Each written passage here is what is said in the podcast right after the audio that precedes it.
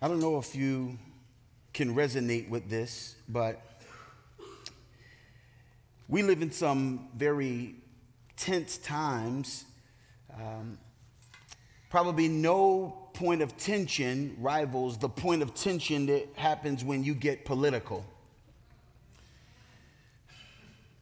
You know what it is? We're into democracy. Democracy, and we're a republic. Someone said, You know, you're actually not a democracy, you're really a constitutional republic which means that you get people to represent your interests. The problem with that is we fight about who should represent our interests because our interests are not the same. But what we do know is we want to be in charge. We want to choose our leaders and we want to boot our leaders when they don't do what we want them to do. It's of the people, by the people, for the people, is what we say. And therefore, since we're into democracy, we're really not into monarchy. Monarchy is where there is one person who decides everything, they don't have to ask anyone. They do what they want to do. They do it when they want to do it. They do it how they want to do it. It's called a king. It's called a sovereign, somebody who does what they want, the way they want, for the reasons they want. We're not good at monarchies. We're only good at democracies. And this makes it difficult to be a Christian because the Christian life is not lived as a democracy. It's lived under the reign of a monarch, the Lord Jesus Christ. He's the king. He does what he wants. He does it how he wants. He does it when he wants for the purposes that he wants. And again, we give him pushback sometimes because we're like, I don't like what you're doing. And I'm used to being able to kind of like take issue with the person that's in charge. I'm used to being able to usher them in, and if they don't act right, usher them out. I'm used to being able to push back. Our text today is all about a king who brings people in and he says, instead of you judging me, I'm going to judge you. Instead of you doing what you want to do, I'm going to hold you accountable for doing what I want to do. Luke chapter 19. It was read for you. It's called the parable of the ten minas. We'll explain it. But if you have a Bible, it'll be on the screen. But if you have a Bible, make sure you turn there because there's a lot of good stuff here. The king is not a president. And I think about what does it mean for you to live as though Jesus is king and not president? It means for you to understand that Jesus doesn't walk with you, but Jesus bids you to walk with him. I've said this before that there's a stark difference between Kanye West of Jesus Walks and Kanye West of Jesus is King. Even if it's all a fraud, I don't know. Again, I saw the Netflix. I'm like, I don't know what to think anymore. But let me just tell you all you have to do is look at what he put forward before us, and you do see a difference. When Jesus walks, it was Jesus walking with you while you do your thing, your hustle. You remember what he said? We ain't going nowhere, but we got suits and cases, a trunk full of coat, rental car from Avis. My mama used to say only Jesus can save us. Well, mama, I know I act the fool. I'll be back till November. I'll be going to November. I got packs to move. Jesus walks. It was basically a Jesus walking with him while he was doing this thing. Later on, he says, to the hustlers, killers, murderers, drug dealers, even strippers, Jesus walks with them. No sense that he's walking with them to call them to, himself, just the kind of he walks with them. Again, Jesus walks. But then later on, when he said Jesus is king, you notice a difference in the whole catalog. The first song is every hour every minute, every hour, every second, each and every millisecond, down to the final. I need you because it's about you, not about me. The very next song, Selah. God is king, we the soldiers. Ultra beam out the solar. When I get to heaven's gates, I ain't gotta peek over. All this swag. But it was about God being king and about him being soldier. Follow God lifelike. This is what your life's like. Try to be Christ like. It was about being like Christ, not about Him. The fourth song closed on Sunday. You my Chick fil A, right? You my number one with the lemonade. And he even goes on to say, hold the selfies. It's not about me. Put the gram away.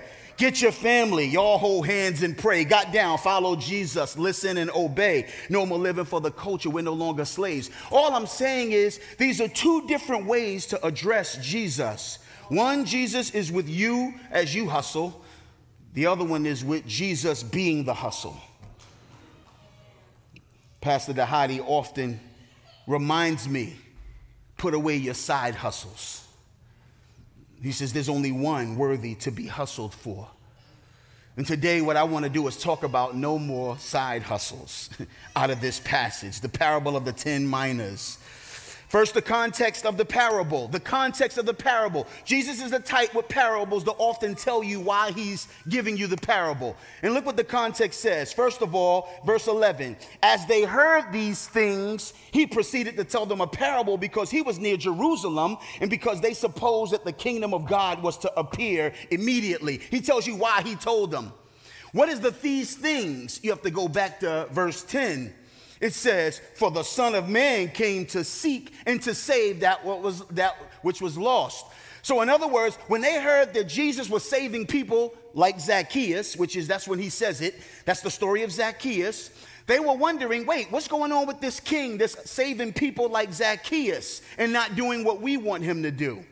In other words, Jesus says, You're expecting a king. As I get to Jerusalem, you want me to bring him the kingdom, and you think the kingdom is going to show up like 17 miles from here. He's in Jericho. It's about 17 miles away from Jerusalem. So he's like, Okay, as soon as we get to Jericho, you think that the kingdom of God is going to be there in its fullness.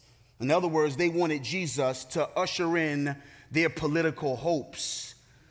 951, chapter 951 is where he starts to Jerusalem. At the end of this, this parable right here, he arrives at Jerusalem. In other words, he's on his way to the cross. He's not on his way to sit on a throne and have his crown. The only crown Jesus is about to wear is a crown of thorns. That's not the Jesus they were bargaining for. In chapter 18, before this 19, he heals blind Bartimaeus, a blind man on the road who was blind in the physical, but he had eyes better than everybody else because he said, Son of David. It says Jesus of Nazareth was called Son of David. What would make a blind guy on the side of a road hear that Jesus of Nazareth is in the building and call him son of Israel's greatest king? It's because blind Bartimaeus is the one who gives us this idea that I know who you really are. You're not president, Jesus, you're king. Son of David, have mercy on me. Jesus said, Oh, your faith has made you well, gave him his sight. So the messianic fervor is in the air. There's messianic buzz in the air when we get to our parable. They want Jesus to come in and be king. Right after this is going to be what they call the triumphal entry. You know what you've heard of the triumphal entry. That's where Jesus is put on a, a colt and he rides through and they say, Hosanna, blessed be the son of David. Right? It says, Blessed is the one who comes in the name of the Lord. In other words, people thought Jesus was a king. They thought he was about to be kingly. Of course, dying in their eyes was not kingly. Saving a Zacchaeus was not kingly. They wanted a political king. So, in the climax, he says, Let me just tell you, I'm doing what Messiah does. I'm doing what King Jesus does. I redeem, I save, I deliver. And what they thought was, okay, but you're not political enough. You're focusing on redemption. We're thinking about ruling. You're trying to dethrone sin. We want you to dethrone Caesar. You're putting together lost lives. We're looking for you to restore the lost identity and sovereignty of Israel.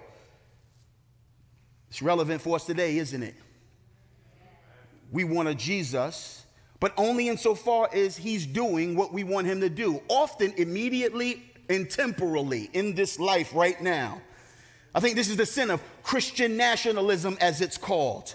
Jesus is on my side and he's good and we're for him because he's for us and our tribe and our political ambitions.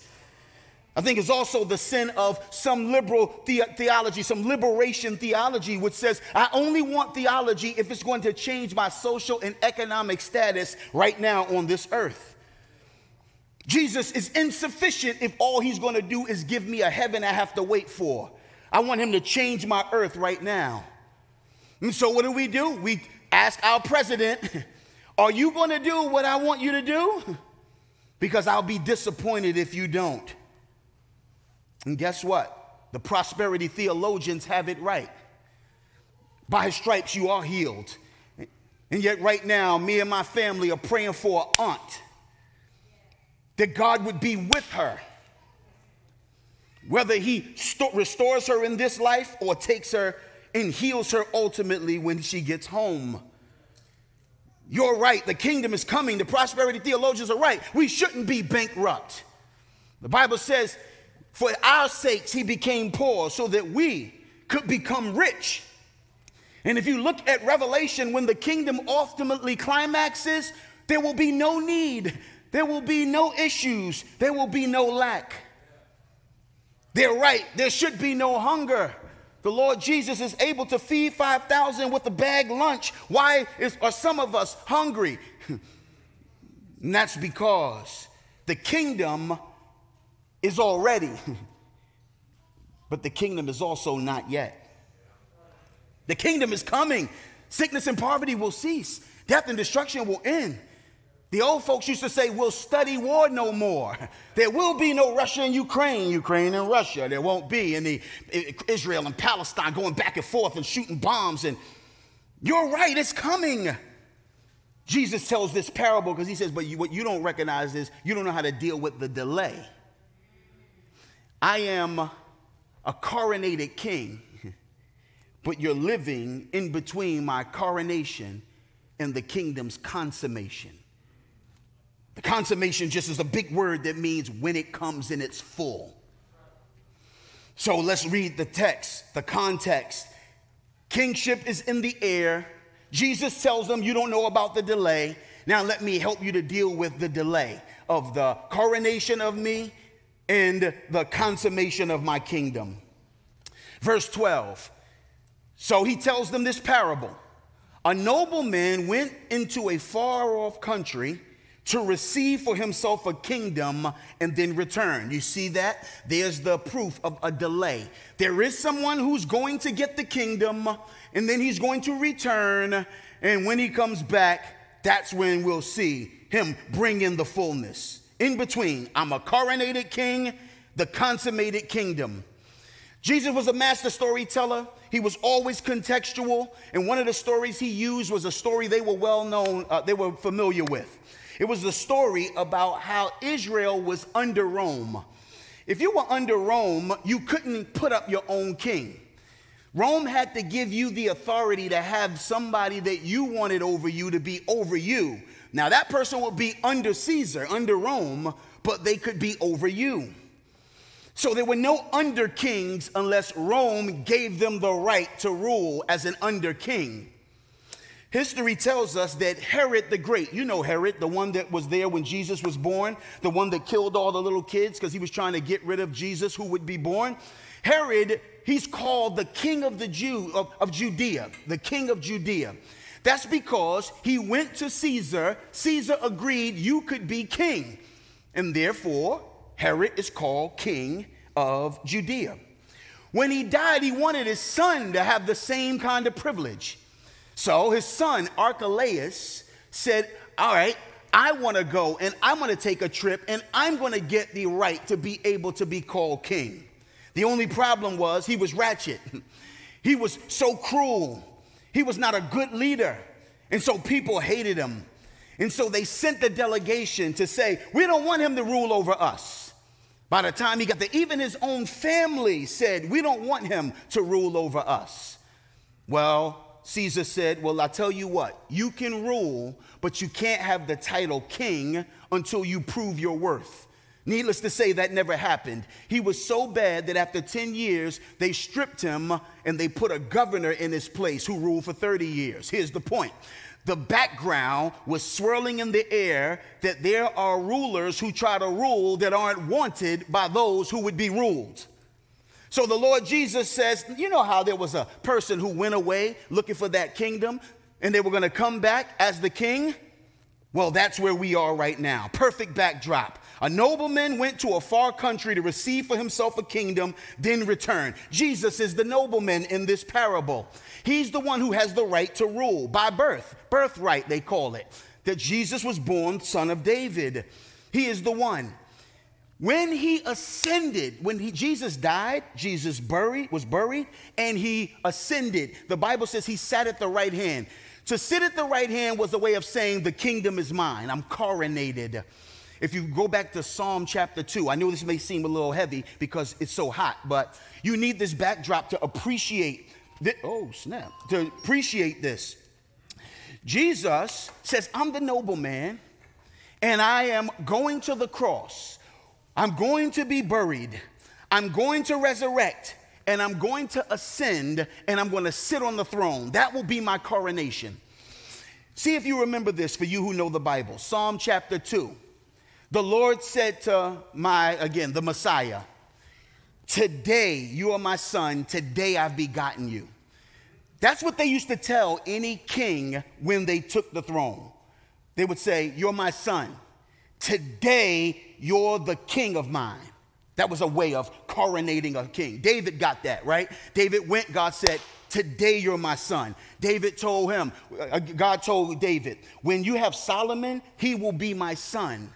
Jesus is the ultimate son, which means that when he arose, he became the king, the coronated king. The only problem is he's got to return. That's where we are right now. He's got to return. Daniel chapter 7, just read it when you go home. The Bible says this To him was given, Jesus, glory and a kingdom that all peoples, nations, language should serve him. His dominion is an everlasting dominion which shall not pass away, and his kingdom one that shall not be destroyed. This is what Jesus went to claim. And when he comes back, he's going to demonstrate this already happened. Philippians chapter 2, read it when you go home. The Bible says, because Jesus was so humble, God exalted him and gave him the name above every name. That at the name of Jesus, every knee would bow before the king, and every tongue would confess that he is king. So, this is what already happened. Jesus now is telling them, I'm on my way to Jerusalem. It's not going to look like I'm a king. It's going to look like I'm on a cross. I'm going to be on a cross. It's going to look like I'm in a tomb. I'm going to be in a tomb. But what you don't know is I'm going to get up. And when I get up, I'm going to go up. And when I go up, that's the coronation. And you will live between the coronation of my kingship and the consummation of my kingdom you're going to have to live between the dash. Perhaps you've heard that you have to live your life with the dash, the beginning, your birth date, dash, death date. And somebody will say, You live between the dash, right? Well, you know, for Christians, there's a different dash. Our lives are not just me being born and me dying and whatever I do in between, I do in between. It's another dash. The fact that he ascended and the fact that he's returning. The fact that he came and the fact he's coming back. That's the dash we're living for now. We're living differently. We're living between the coronated king and the consummated kingdom. Now, having been saved by the king, we delight in serving the king. Verse 13 says, Calling 10 of his servants, he gave them 10 minas, minas, I've heard both, and said to them, Engage in business till I come.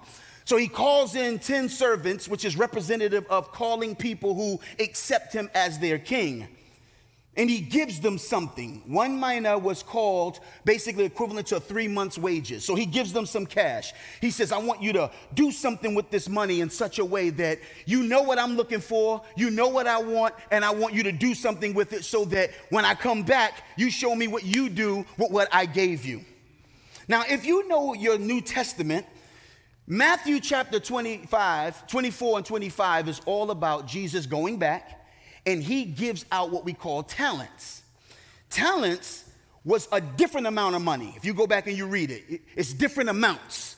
Somebody gets this amount, somebody gets that amount, somebody gets a lot, somebody gets a little, because it's about how God distributes different things based on different callings and different capabilities. That's that parable. This is a different parable. Everybody gets the exact same thing. In this parable, there's an equal something given to all his servants. And what does that mean? That means that this is something that all believers can put to work. They all get the same thing. What is that? Well, one, it could be the gospel trust. Every believer is saved by the gospel and then sent with the gospel. Every one of us who are saved by the gospel get sent for the gospel. You're out there, you can work the gospel you have. Your gospel is not different than my gospel. Your gospel is not more than my gospel. Your gospel is not less than my gospel. One preacher said, You can preach the gospel better than me, but you can't preach a better gospel than me. you know why? Because it's the gospel. Either you have the gospel or you don't have the gospel. He says, You send out, I'm sending you out with the Spirit. Everybody gets a full dosing of the Spirit. If you were to come to Christ, He would give you His Holy Spirit. And the Holy Spirit, He gives to all of us.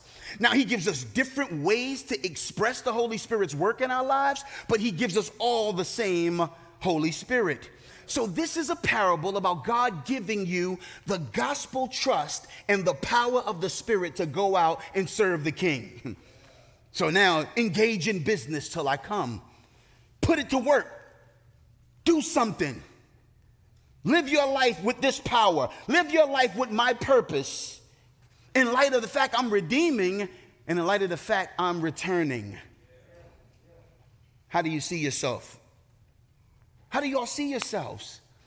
Are you the servant of the king who came and who's coming back? Are you thinking every day, how does this fit into his purposes? The Bible says that when you get married, the Bible says, God says, well, I'm after godly seed. Is that the why you get married? That's what the Bible says in Malachi. I hate divorce because I'm after godly seed. The Bible says earlier in Luke's gospel, it says, put unrighteous money to use so that you'll have eternal friends or friends that welcome you in eternity. I know you're making dough. Do you use your dough so that somebody will meet you in heaven and say, Yo, you're the reason why I'm here? He says, Do you understand my purpose? Is Jesus went to a mountain. Mountains were where he gave like stuff you got to pay attention to. Says he went to the mountain and he said, All authority is mine, kingship. And then he said, Now go into all the nations and make disciples, baptize them into the name of the triune God. Teach them to observe. Are you helping people to get baptized into the triune God and then helping them to be taught all, to observe all that He commanded? He said, And lo, I'm with you. I'm with you all. The promise, I'm with you. He said, Wait for the Spirit of God, the power, because I'm with you. And make disciples, the purpose for why I'm with you. All of this, 10 minus, which is three months' wages to do something with. Take that life He's given you. If you're doctor, doctor in such a way that it models the kingdom ethic of health Lawyers, go out and law the way people who are into kingdom justice. Teachers, teach as though you had the very words of God and you were imitating the rabbi of rabbis. If you're, if you're a trade, if you have a trade, if you, if you do plumber, butcher, baker, candlestick maker, whatever you do, do it in such a way that people will meet the light of the world that they get the bread of life, butcher, baker, be, yeah, and that they have the meat of the word, just butcher, baker, candlestick maker. We work in this thing. If you're a parent, he's after the godly seed. If you're a child, he says, honor your parents because you all are part of a kingdom ethic that's showing to the world. The gospel is the announcement of the king and a gospel centered person who goes out and puts it to work is the person who lives every day in light of what the king wants to see happen in the earth. Jesus taught us to pray, Thy kingdom come, Thy will be done on earth as it is in heaven. We are what we call kingdom commercials until there's the kingdom consummation. Are you a commercial? Or are you committed to your own side hustle? Are you autonomous? He brings them out, he gives them everyone this. Look what the text says, verse 14. But his citizens hated him and sent a delegation after him, saying, We do not want this man to reign over us. That goes back to Archelaus, which is a kind of a, a, an example that Jesus is probably leveraging. He says, But there's always somebody who doesn't want this leader. There's always somebody who wishes that this leader is a president that they can boot out. That this leader is somebody that they can sort of like scoot out. John 15, the Lord Jesus told his brothers, he says, I mean, his disciples, he says, You know, the Bible is true. They hated me without a cause. I fed, they hated me. I loved, they hated me. I restored, they hated me. I would see people who I don't even know. I would go down to the pool and say, You want to get up? I know you haven't gotten up in like 38 years. I got you. I go to somebody who was born, born blind. I'd be like, Yo, I mean, I know you haven't seen, but yo, I mean, I'm, we're talking about a God who says they hated me without a cause. John 19, after it was clear that Jesus wasn't going to be what they wanted, when he was on the cross, Pilate said, Behold, your king. They cried out, Away with him, away with him, crucify him. Shall I crucify your king? The chief priest said, We have no king but Caesar. this parable was forecasting when the chief priests, the leaders and the people would chime in, crucify him, away with him. We don't want this king. We have a king. Our king is Caesar. Are you the servants who live your life in light of what Jesus has done and what Jesus will do and what Jesus will come back to establish? Or are you autonomous? Do you just do your thing? Are you like, ah, I don't use the words I hate them, but I mean, actually, like, I kind of, I'm good. I'm not into the God stuff. Are you a free agent? Are you doing freelance Christianity? We're in a day and age where people are saying, Well, I don't like the institutional church. And I don't like organized religion. And I'm just a spiritual person. All of it amounts to a person who's just doing their own thing on their own terms, in their own times, their own way. Side hustles. Well, the Bible makes clear that at the king's return, there will be a time of review and there will be a time of reward. Look at the text. First, the reward for faithfulness. When he returned, having received the kingdom, he ordered these servants to whom he had given the money to be called to him, that he might know what they had gained by doing business. What have you done for me? Is what the Lord says. I know every day you hustling, hustling, hustling. The question is, how did the hustle play into what I was doing? I know you built the brand, people are checking for you. I know you built the business, people are logging in. I know you got the supply, and I know you give the demand. the question is, what did you do with what I gave you that plays back into me? What about a kingdom hustle? Because I reward well. Verse 16 The first came before him and said, Lord, your mina has made 10 minas more. And he said to him, Well done, good servant. Because you have been faithful in very little, you shall have authority over 10 cities.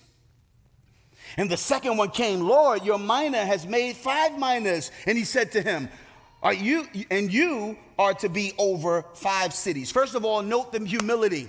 The servants come into their king and they say, Your mina made more minas. It wasn't my talent. Was it because I'm cute? Was it because my spill is so tight? Was it because I was so strategic?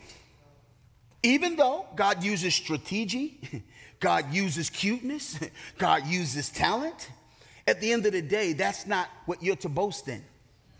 It's your minas that made the minas. He says, Your minas. He says, and now I got a thousandfold more than what you gave me because your mina is so tight.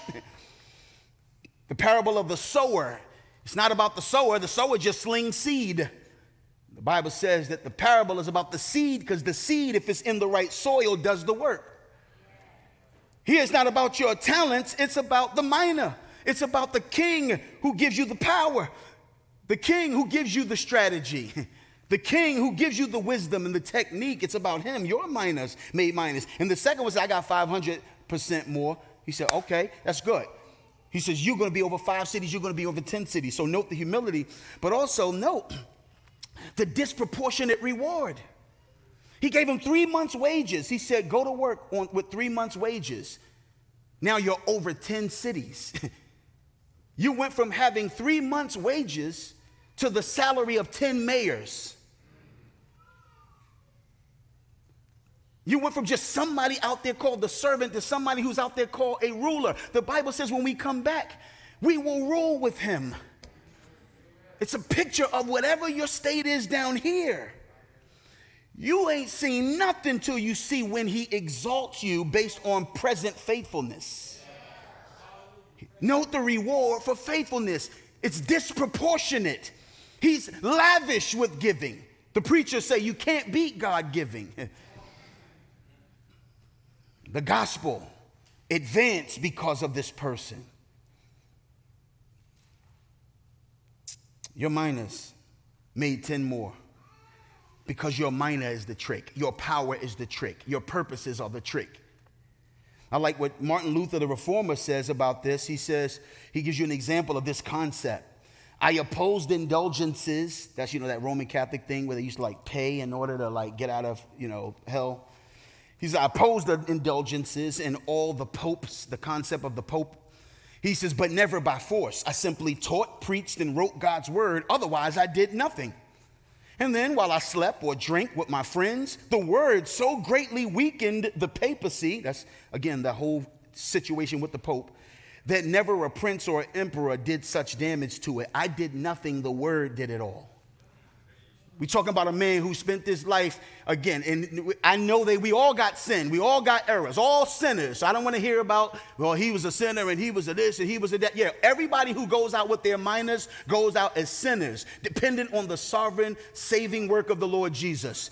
He said, and I went out there and I took my minas and I put it to work. And I opposed popes and I opposed indulgences and I opposed anti gospel sentiments. And the word did it all. Charles Haddon Spurgeon, who did oppose slavery, didn't even come to the States because he knew they would kill him and he knew that they were against his opposition to slavery in America. But this Baptist minister one time was talking about the power of God's word by the power of God's spirit.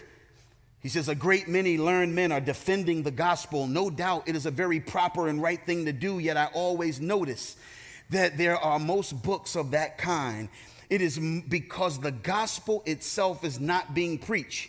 Suppose a number of persons were to take it into their heads that they had to defend a lion, a full grown king of the beasts. There he is in the cage, and here come all the soldiers of the army to fight for him. Well, I should suggest to them that they should kindly stand back, open the door, and let the lion out.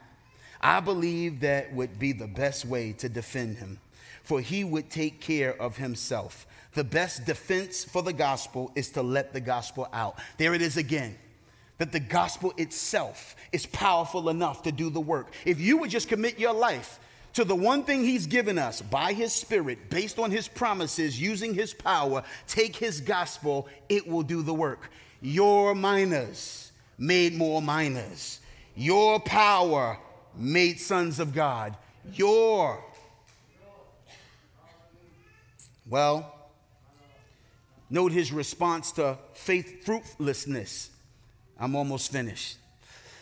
Then another came, verse 20, saying, Lord, here's your mina, which I kept laid away in a handkerchief, for I was afraid of you, because you're a severe man. You take what you did not deposit, and you reap what you did not sow. There's a Greek word here, a heteros, right? From which where we get the word like heterosexual, like a different sex, right? A different kind of person shows up, another kind of servant a different kind of servant. He had a different value system. He says, Lord, I took the mina and I put it in a handkerchief. He says, not like it was valuable anything. I put it in a handkerchief. A different perspective of the king. He says, and I know how you are, you know. I mean, you drive a hard bargain. It's not that you're loving, you're severe. He says, you're a severe man. Not that you're a giver. He says, You like to take where you didn't sow. He says, You like to reap what you didn't sow. In other words, you're not gracious, you're not a giver. It wasn't my joy to go out there and put your work together, your, your, your money to work for your sake and for your purposes. He says, and then I knew on judgment day that if I messed up, there would be hell to pay. He says, and I knew, I was afraid what was going to happen when you bring me in if I messed up. So I didn't like mess up your money, I just didn't do anything with it. In the meantime, I did my thing. Note his response. I will condemn you with your own words, verse 22. You wicked servant. You knew that I was a severe man, taking what I did not deposit and reaping what I did not sow. Oh, cool. So you know me like that, right? You know me. You know I want something. You know I want something out of the deal. Why then did you not put money in the bank? And at my coming, I might have collected it with interest. Why you didn't just find a way to use what I gave you to have some sort of benefit beyond yourself? If you knew me, you should have known. This is a picture of people who are in church. Because again, it's part of the servants. He says these are the people who are around it all but don't seem to use it all. Who take it all in but they don't seem to give it all out. Who receive the benefits of what the king provides but don't seem to think that they should get rid of their side hustles and commit themselves to his. 2 Corinthians 5 9, look at it when you go home.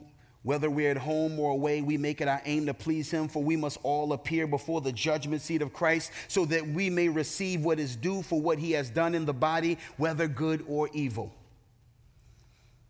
1 Corinthians 3, look what it says. No one can lay a foundation other than Christ. Now, if anyone builds on the foundation with gold, silver, precious stone, wood, hay, straw, each one's work will become manifest for the capital day will disclose it. There's a day when he'll evaluate what you did with what he gave you.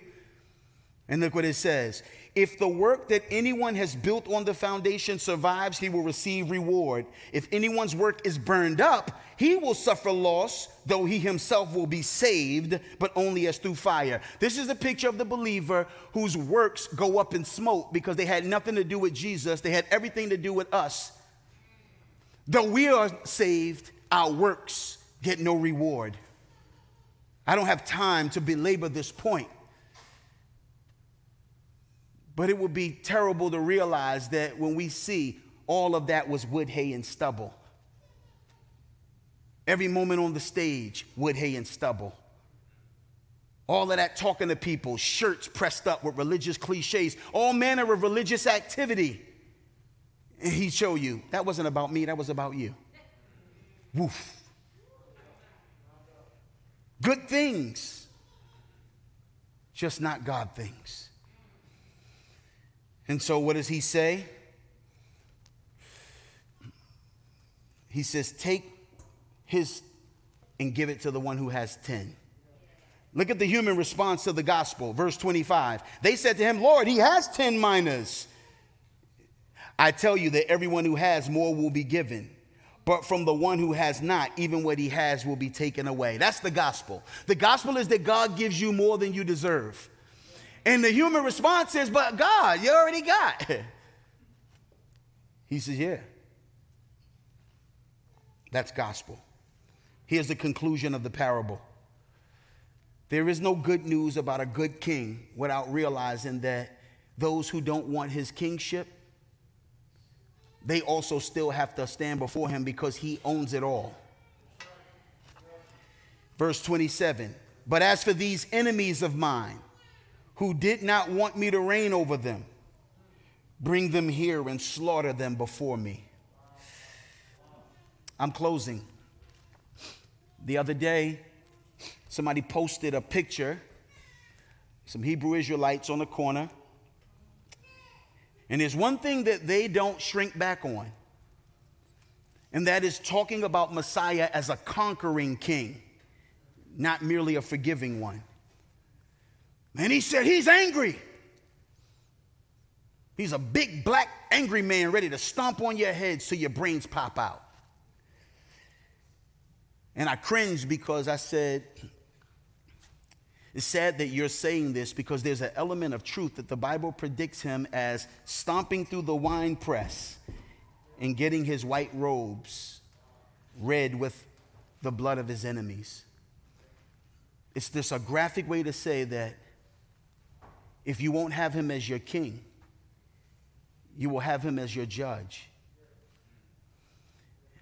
And just like it's only his mina that creates minas, it's only what he gives that produces what he receives. If you reject what he gives, you will have nothing to stand before him with except what you have your own righteousness. So, as we bow our heads and close our eyes, I hate that it ends on such a downer, but it's, that was verse 27, and that's the text. The text reminds us that we want this king. In fact, let us rejoice as the music earlier today, this morning, was reminding us about the waymaker. That's the king. The miracle worker. That's the king. The light in the darkness. That's the king. And he can be your king. And if he is your king, rejoice in him. Rejoice in your king because he has a kingdom. He has the right to rule, and he has guaranteed a return.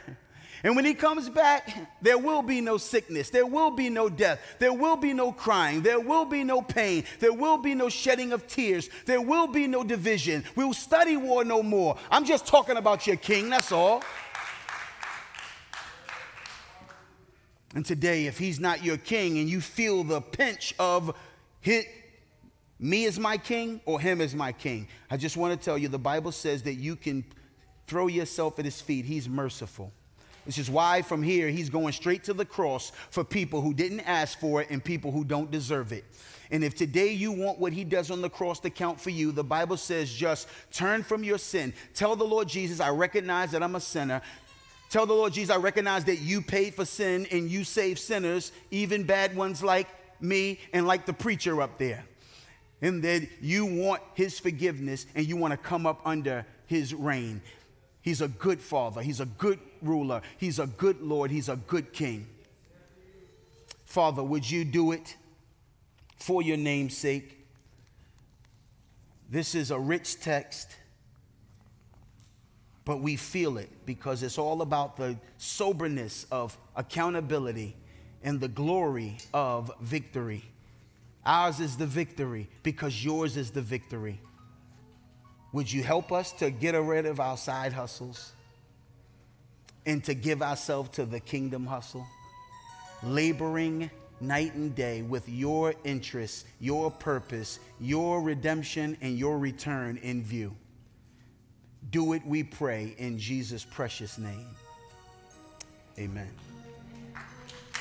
Thanks for worshiping with us. For more information about Blueprint Church, visit us online at blueprintchurch.org. You can also follow us on Facebook, Instagram, and Twitter at Blueprint Church. Have a great week, and we'll see you next Sunday.